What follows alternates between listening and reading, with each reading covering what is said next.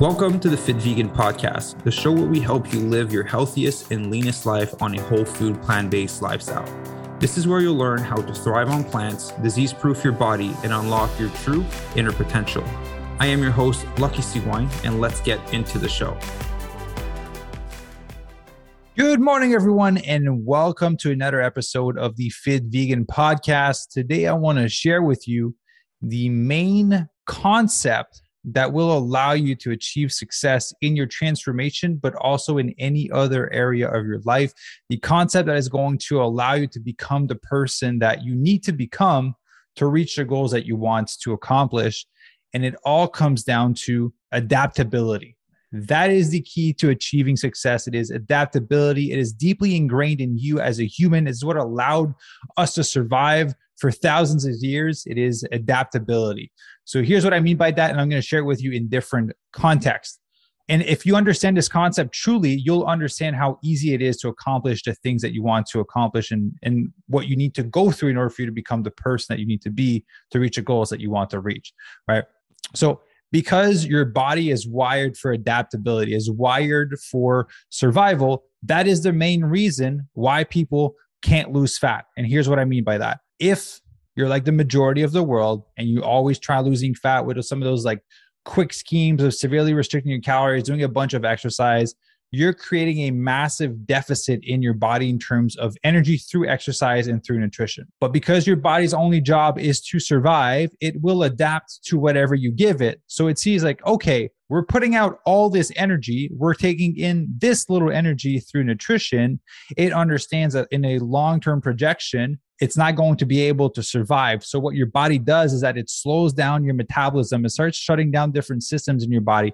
Maybe you don't blink as much. Maybe you don't move your hands as much when you're talking. Maybe you just move less throughout the day because your body is just slowing everything down to preserve its energy so that it can survive for a long time.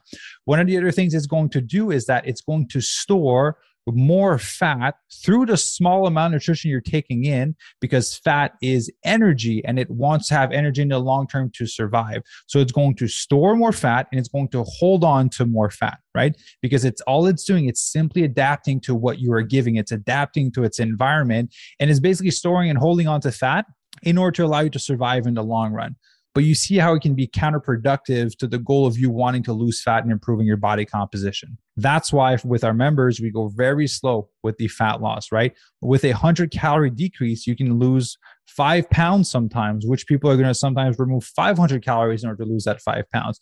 The smaller decreases you make every time your body has to adapt to those decreases and require a change from the body.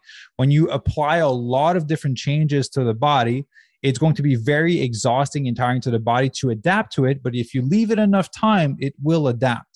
So here's why you shouldn't remove a bunch of calories to your nutrition and add a bunch of cardio every time you want to lose fat, because eventually your body is going to adapt to it. Like, yes, it's a bigger deficit of energy through nutrition. It's a bigger deficit of energy through your additional workouts that you're doing, but eventually your body will adapt because that's literally what it's the best at is adapting for survival.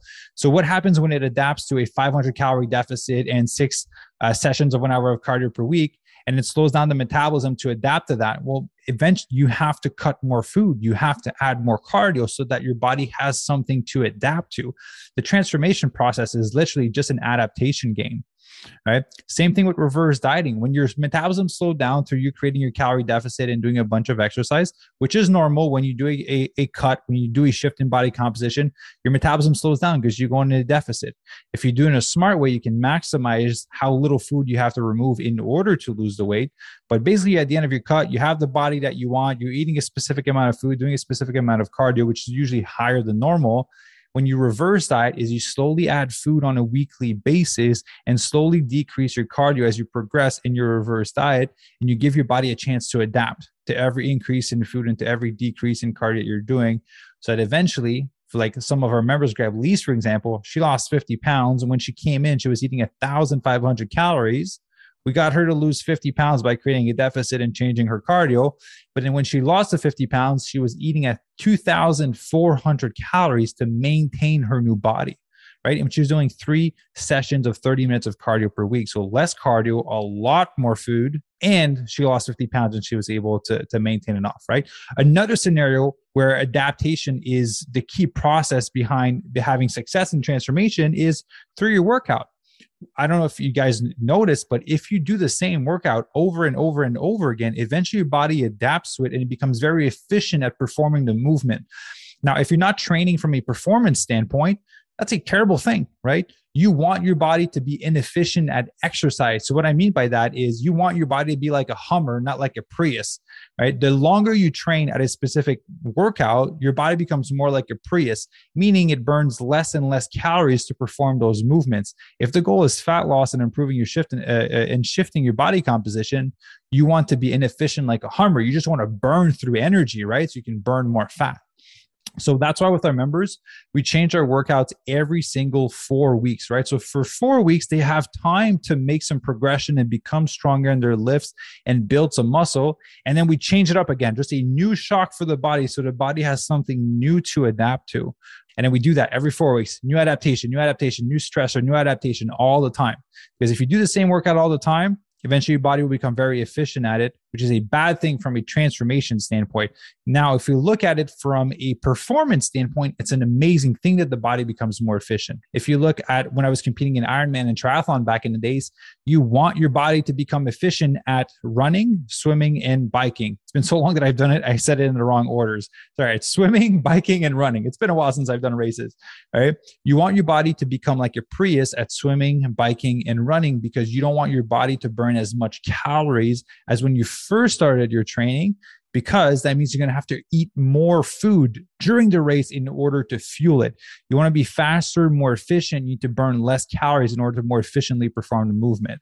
So, from a a uh, performance standpoint, efficiency is great. From a body composition standpoint and losing fat and building muscle, we want inefficiency. So your body always has to adapt to something new.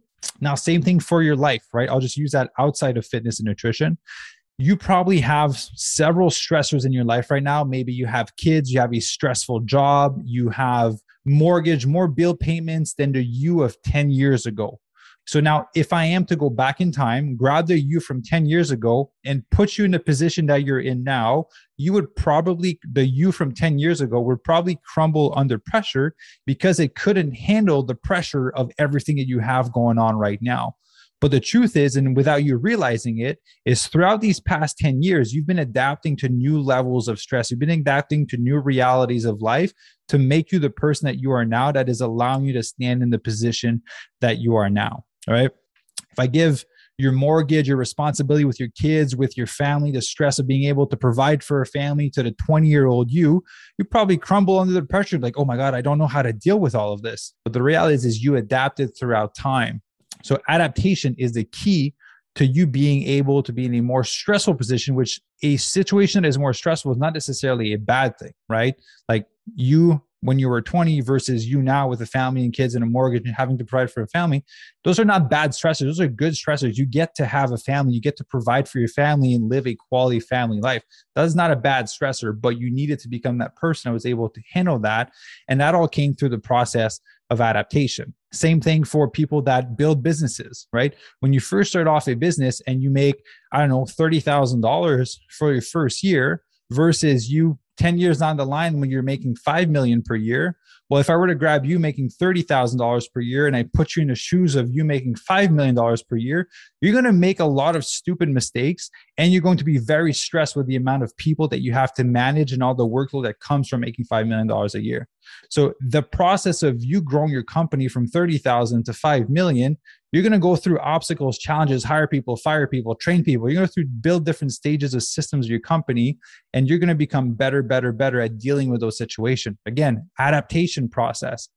So now that we've seen it from a business standpoint, from a family, personal standpoint, from a nutrition and training standpoint, now I want you to understand this.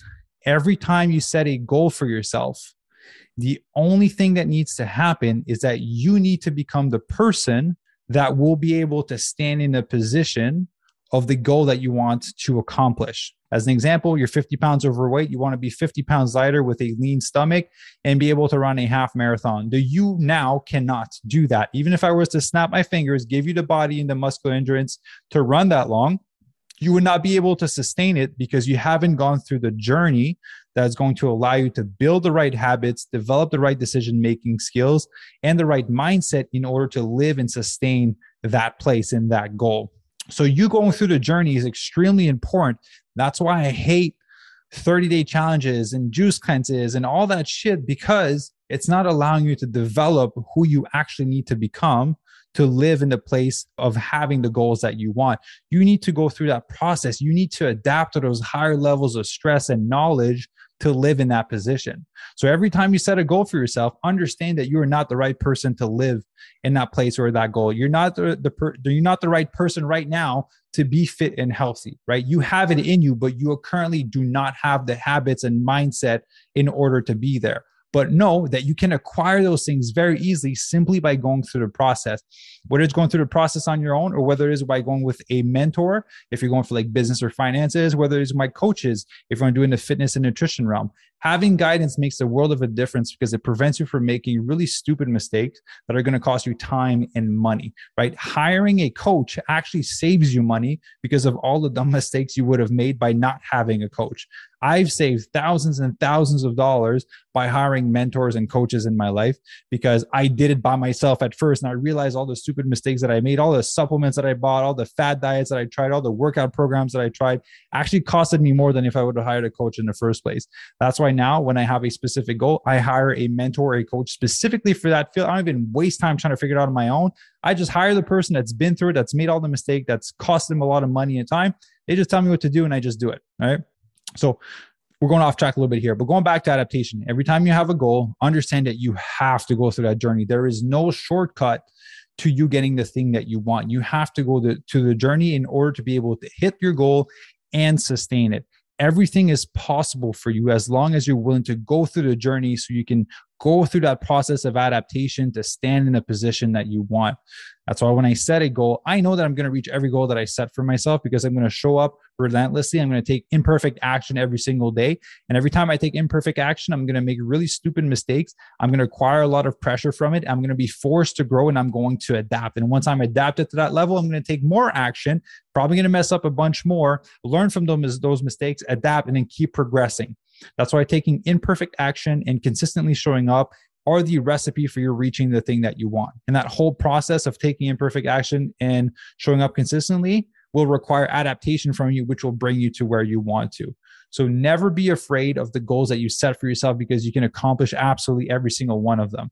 I just want to record this little podcast because it's kind of like, honestly, that's what I think of every time I set a goal for myself. Who do I need to become? What journey do I need to go through? What do I need to adapt to in order to become the person that can reach that goal? That's all I think of every time I reach a goal. I don't think about reverse uh, engineering the steps and all that i hire a coach or a mentor to tell me that but i'm just thinking like what process do i need to go through to become the right person to be in that position? I, I just right now as a disclaimer i'm sitting in my new house in los angeles and just looking around like how did i get here? How did i end up in this position right that i'm in in my life? I look back 10 years ago what i was doing the things that i wanted to accomplish i couldn't even imagine having the life that i have now.